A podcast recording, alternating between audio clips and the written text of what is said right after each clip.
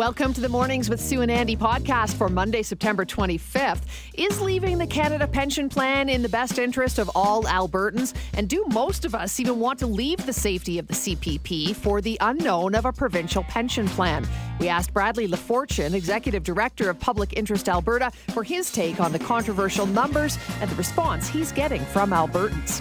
Continuing the conversation on the proposed APP or Alberta Pension Plan, we asked for the thoughts of Mount Royal University political scientist Lori Williams. We asked the professor for her perspective on the plan and what the road to a potential referendum might look like.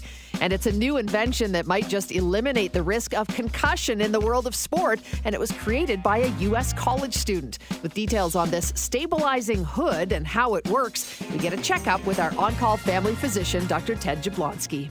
Do Albertans truly want to leave the Canada Pension Plan and is a provincial version in the public's best interest? Joining us to talk about it is Bradley LaFortune, Executive Director of Public Interest Alberta. Hi, Brad. Thanks so much for being with me this morning.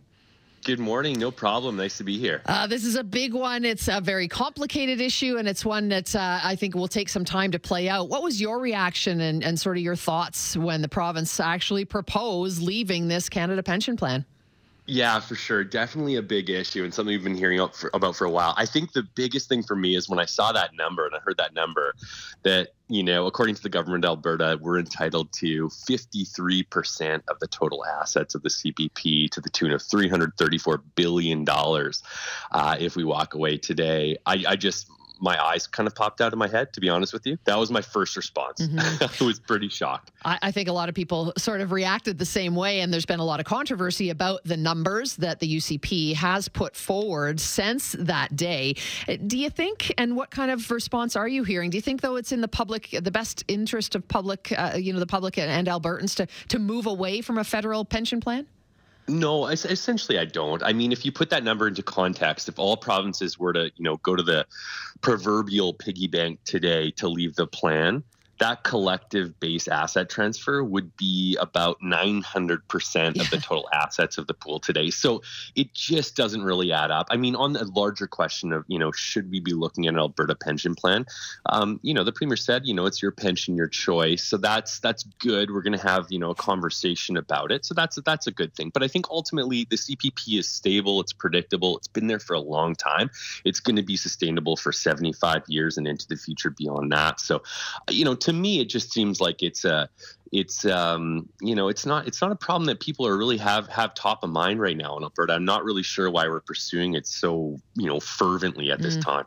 Uh, can we step back a moment and, and have you explain a little bit about your group, your organization, Public Interest Alberta, what you do? Yeah, for sure. So, Public Interest Alberta, we're a nonprofit organization. We've been around for 20 years now. My office is up in Edmonton, but we're province wide. And what we do is we talk about public interest things. So, that's public services, uh, public institutions like healthcare, education, social services. And, you know, pension security and retirement security is a big, big issue for some of our members as well, especially seniors and folks who are getting on into their careers. So, we try to provide a little bit of a counterbalance when it comes to provincial politics. So, this is a big big, big issue for us right now. And we're hearing a lot from our members about the CPP, a lot of concern for sure. Yeah, so that's what I wanted to ask you. You know, what, what kind of response are you getting? It, does do do you is it overwhelming at this point? Because the numbers just don't seem to add up. I don't think we have enough information, obviously, at this point to make it an actual decision. But is it is it sort of a, a no at this point that you're hearing for the most part? Yeah, it's it, it's it's a no, and people are looking for a second opinion. I think essentially, right when they when they hear the high num the the sort of top level numbers from this report, um, that the government you know contracted, of course, and that's fine. Governments do that all the time. We go and we have task forces, we have panels, etc. But people are saying to us, you know what? Maybe it's time for us to see what you know Trevor Tombe has to say, for example, from the U of C, or get a second opinion from somebody else who is even more arm's length from government. So at the first kind of, you know, I guess step, it just doesn't smell right mm-hmm. to folks. And then, you know, the other thing is, you know, a lot of people just don't really understand how, you know, the CPP works. That's fine. You know, it's kind of on your on your pay stub or, you know, you receive a check if you're retired now, but people want kind of a primer on how this this program really works, how it might compare to, you know, the Quebec pension plan, et cetera, right? So to kind of jump ahead to say like you know well do you want an alberta pension plan? And then you take the government survey. There's not even really a question about whether or not you want to have this conversation. It just feels like we're being rushed to a conclusion that albertans aren't really at yet if that makes sense so yeah people are very hesitant for sure yeah i mean the only sort of uh, pro i pro folks that I, we've seen anyway here on our text line uh, those are people who are like let's stick it to the federal government because alberta's right. been taken advantage of. And I don't think that's necessarily the right way to make, as, as much as you might feel that way, and it could very well be true, it's perhaps not the best way to make a decision on something like a pension plan. Yeah, and when I hear that argument too, like there was one of our members who works on the working group. We have a campaign going, and she made a really good point. She's like, you know, I was born in Leduc County, um, but you know, my parents both came west from PEI. Um, we spend, you know, a lot of our time uh, over the summers on the west coast, for example.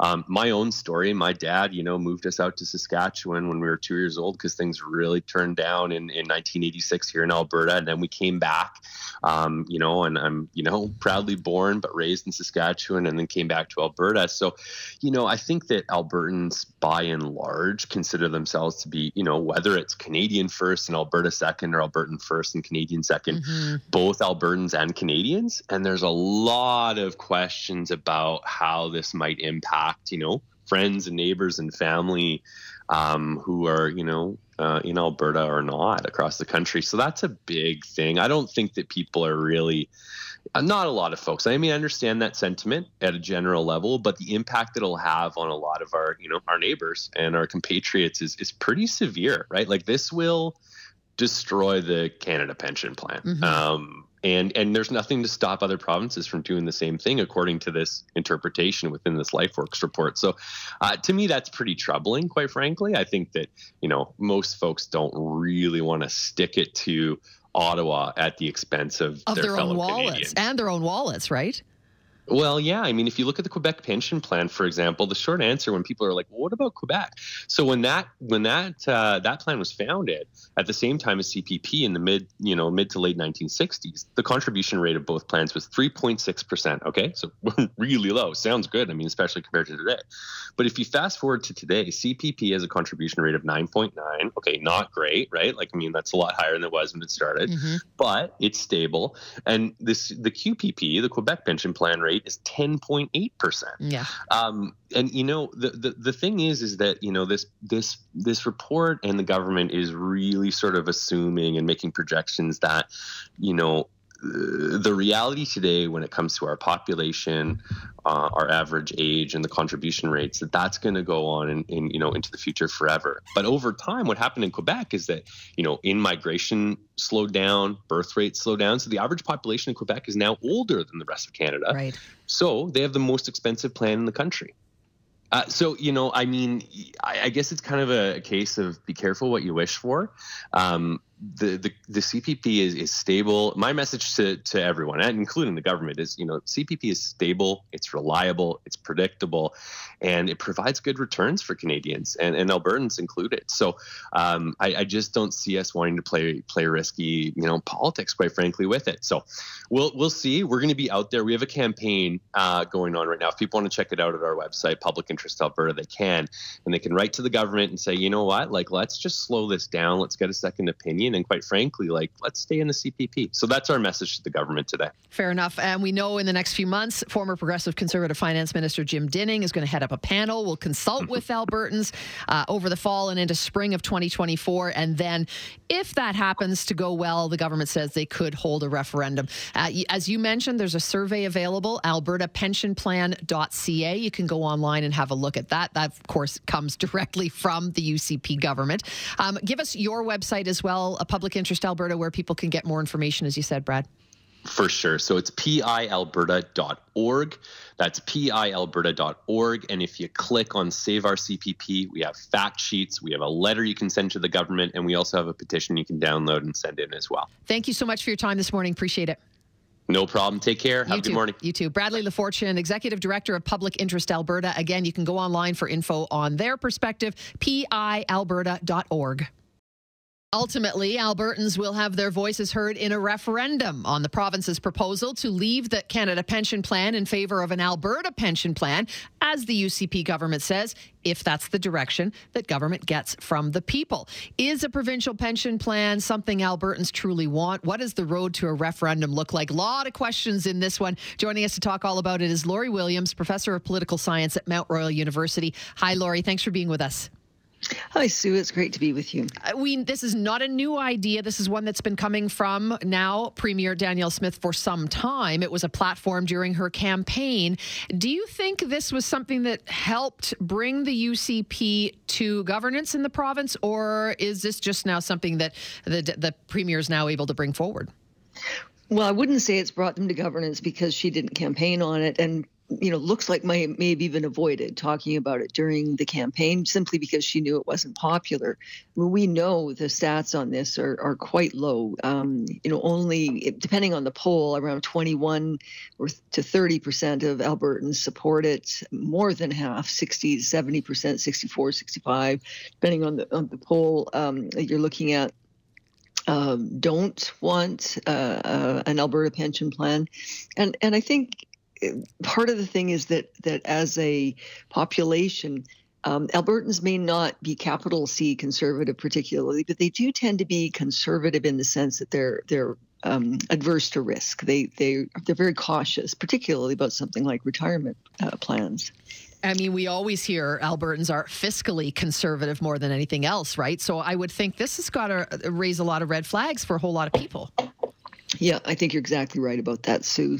So that, that idea of being cautious with money, being good stewards, particularly of of um, the money of those over whom you you uh, are governing, um, I think that that sort of uh, perspective is one that's probably a good idea to bear in mind and and you you put all that together with these really questionable numbers that that um, Alberta is somehow entitled to 334 billion dollars. That's 53 percent, more than half of the total in the fund, and and we've got you know what 15 16 percent of the population of the country. We've we've made about 16 percent of the contributions compared with others in the country. This isn't just just questionable from an Albertan um, point of view is questionable elsewhere, it's it's really blown a hole in the credibility of the government making a claim like this out out the door, and I think it's going to make it very difficult to generate trust when you're starting with something this questionable. Yeah, the, I mean the numbers just simply don't add up. From from what you're hearing and those that might be in favor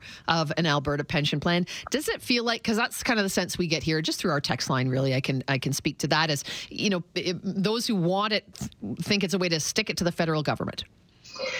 Yeah, I, I, think that is that is true. I mean, I've spoken to to people who are really strong advocates of this, just because they think it uh, it makes sense because uh, they they read it as us paying more into the fund than getting out.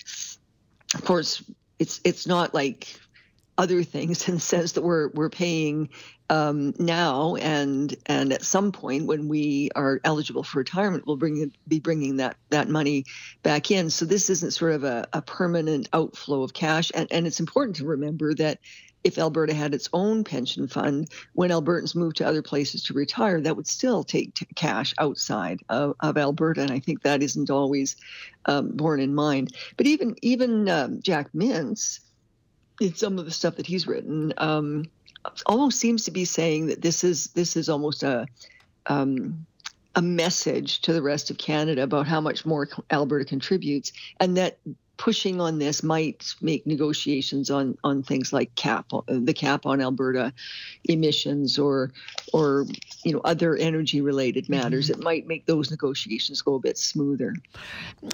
And and do you think that could hold true? Does it give us a, a little bit of leverage as a province? Um, this one, I'm not sure. There are two things we need to understand. Unlike the equalize, equalization referendum, for example, this is something that Alberta could do without the well, without the consent of other provinces. But the fact is, we've got to get agreement about how much is ta- being taken out of the fund in negotiations with other provinces and the federal government, of course, excluding Quebec.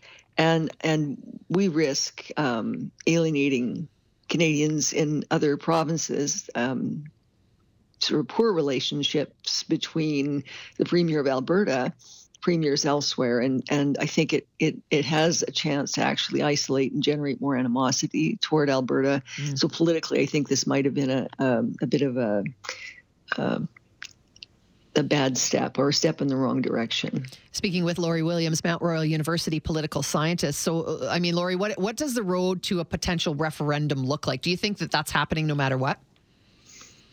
Well, the, the premier is saying that it will only happen if uh, mm-hmm. uh, if there's a referendum that actually uh, approves this. She says she's going to listen to Albertans, even though it's quite clear from consistent polling over a very long time, actually, but particularly the last few years. This this was started by Jason Kenney. This is idea idea has been around for a while. The Fair Deal panel engaged it on on even more favorable assumptions in terms of what the premium rates would be uh, for those in, a, in, an Alberta pension plan, ones that don't stand up to, to scrutiny at all. Um, but all of that that said, um, it's been around for a while, and the polling has consistently shown that Albertans don't don't want this. Uh, so, she, in fact, she listens to Albertans. Um, there won't even be a referendum, much less moving in this direction. I think the province is hoping to persuade enough Albertans to win a referendum and move forward from there. But again, with with this, this these kinds of questions um, swirling around it, both just you know logistical, financial questions, and then political questions, uh, the relationship with with other provinces and premiers uh, I think with all of that in play as well, this makes it a very difficult sell. Yeah, I mean, it was such a rosy picture when the government presented it, obviously. But I mean, you know, just get a, a question on the text line now, and there are multiple questions to be answered. But this person's saying, you know, what about the portability of the pension plan? It'll be an accounting nightmare if someone worked in several different provinces, or you know, you spent most of your time living in Alberta, and then you you pay into this provincial plan, and then you move. I mean, what happens to all those people? Well, that could be a complication, but but remember that Quebec has a separate pension plan that was begun. I mean, Quebec has mm-hmm. never been part has never been part of the CPP. Uh, Quebec has its own plan, and people move to and from Quebec. They work in Quebec and retire elsewhere, and and there are arrangements that can be made. I mean, it could be costly to to organize something like that. It could be difficult on, on all kinds of counts. That's that's certainly a possibility. Uh, I think the bigger question is the risk speaking of Quebec, Quebec is now paying higher premiums than the rest of Canada for its separate pension plan. And part of that is because of their um, older population. Part of it is just there's there's a much bigger pool right. to sort of insulate against risk uh, to have stable return on investment in in that larger plan, the Canada Pension Plan, than there would be. And, and I think that's the bit that's forgotten here. So we're not just putting money in and taking it out like it's a savings account. We're putting money in, it's getting invest, invested, and that's growing. Um, the five-year earnings average for the CPP is is almost 11 percent, which is pretty good return. Uh, and and some people in Alberta are remembering in 2020, AIMCO lost $2 billion. Uh, and, and I think those folks are saying, well, wait a minute, the track record of the Canada Pension Plan has been pretty good since 1995 uh, when when the uh, the structure and, and investment por- uh, uh, approach changed. Uh, it's much more sustainable and stable. And I think a lot of folks are saying, well, you know, maybe this one makes sense to just stay with something that works. We should send people, uh, and the questions do we're hearing seem a bit skewed, but there is a poll at albertapensionplan.ca. People can go and have their say. Thank you so much for joining us, Lori. It's an, it's an, a topic I'm sure we'll have you back on again because it's not going away anytime soon. Thank you. Thank you, Sue. Appreciate it. Lori Williams, Mount Royal University political scientist.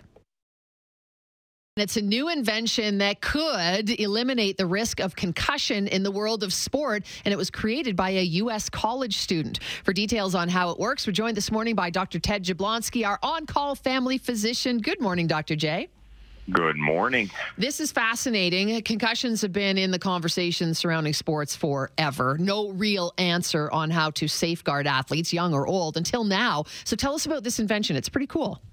Yeah, it is a really interesting idea. So essentially, as you said, this college student playing football, his brother's a, a big-time football player. His, he has a career-ending concussion.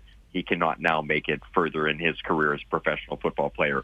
He comes from a very entrepreneurial family, as it turns out, uh, who has a lot of patents and inventions. He figures out this, uh, essentially an invention to try to dissipate some of the impact of a head injury. So think of this as a balaclava, like a, a mask that goes uh, like a hoodie, I guess, over your head onto your upper shoulder, upper chest area, and it, and it's made of five millimeters of a fabric which I, guess, just trying to look at the description, is like a rubber of sorts, so that it, when there's impact, it has a bit of stiffness, and it takes the impact and disperses it from the head to the neck to the upper uh, chest and shoulder area, so it isn't taken on the brain. And this fits under any kind of helmet. It's basically you put it on and then put your uh, uh, the rest of your equipment on top of it, so it's right next to the skin. So fascinating idea in, in develop, develop for football in this case, though. But do you think this sort of technology can you see it maybe being used for other sports as well? Oh, totally. And uh, you know, so this is very much a prototype. Um, it made medical news uh, this past month because it's now on the market. You know how we talk about a lot of things like uh, it's very conceptual. It's being used in animal models. It's five years down the road. This is on the market right here, right now. Mm. So there's a little bit of hype, a little bit of marketing. Um, but it's made medical press because now it is obtainable and absolutely came to the world in the football world, but it can see it for sure in hockey, uh, for sure in extreme sports, skiing, so um, or snowboarding. You know, where potentially head injuries uh, are absolutely real. That this could easily be put under. In fact, I think of the winter sports as a great place for this because it would help you keep warm. Yeah, right. That's what uh, I was I wondering. Think of some of the yeah, the summer sports would be, I think, more problematic in the sense of having this five millimeter of rubber on you and you're playing in, you know, 25 degree mm-hmm. or 30 degree heat. That's going to be problematic. Uh, so it's getting good results, as you say, from those playing football. But I mean, what is it actually doing? Can you can you see and kind of explain that, like in terms of how it's taking the impact away from the brain? I guess it it uh, stiffens your um, the connection of the head to the neck to the oh, shoulder so it's area. not whipping that, your head around. Correct. Gotcha. It's sort of preventing that whiplash, uh, whiplash-like effect, and and you can think of that if if it dissipates that energy force. Um, slows it down and takes it, spreads it out, so it's not just the brain that gets rattled. Because uh, that's usually the, the issue with the hit is that the, the head gets whipped very quickly, and the brain basically gets jostled and bangs within the skull. Uh, so it's like a soft organ getting banged against the hard box of the skull. So if you could slow down that process or dissipate all that energy, so it goes to the uh, the rest of the body and not just to the brain inside the skull, that in theory could really lessen the forces of the brain. So it can eliminate concussions. Mm-hmm. You get hit hard enough, the brain gets banged hard enough, it's still going to happen. But on these, I guess, lesser hits or, uh, uh, and again, whether it be hockey, whether it be uh, skiing or snowboarding, whether it be football, anything where the head is whipped uh, by the neck, uh, if you can slow that down or eliminate that, you're going to make a big difference. That's fascinating. In terms of concussions, Dr. J, can you ever fully recover from a concussion? Yes, a minor concussion, and if it's uh, a single one, absolutely can be fully recovered. It's usually the multiple uh, concussions that are the problem, like over time, if you get concussed repeatedly, or if you get concussed when your brain is still trying to heal. And all the sports protocols of, you know, you can't return to play until you're better are based on not really that that that uh, concussion isn't going to get better, but the fact that if you get another concussion when you are still recovering, that one is dramatically worse, and that puts you back a long, long way. That may not be recoverable that particular one. Hence, you have to let it really heal completely. Once you're fully healed, then in theory, you could take another one and it would have less impact. Not that it's a good thing. Concussions are a bad thing, mm-hmm. and the more you have, the worse it is. Uh, just reading a little bit more that even though this is designed to be worn under helmets, they're already working on a version that could be used in non helmeted sports. So clearly, there's a lot of excitement about something like this. And we hear so much these days about concussions, how they really affect even you know the youngest of young athletes. So this is pretty cool, really neat idea, and especially when it comes from somebody who, you know, has a little bit of skin in the game, so to speak speak. No, absolutely. So yeah, so we'll see how this goes over time. Uh, but anything that makes sports safer is a good thing. Uh, there's a huge threat uh, to uh, to football right now because of that concussion picture. Uh, probably you know worse than any other sport. That that could end professional football as it is right now. Um, you know, hockey's not that far behind. Mm-hmm. So anything that could potentially lessen this is a is a huge breakthrough. And as you say, this uh, this idea could reduce, they say, could reduce the risk of concussions by almost sixty percent. Fascinating. Thanks for bringing it to us. Always appreciate your time, Dr. J. Okay, you betcha. Thanks so much. Dr. Ted Jablonski is our on call family physician.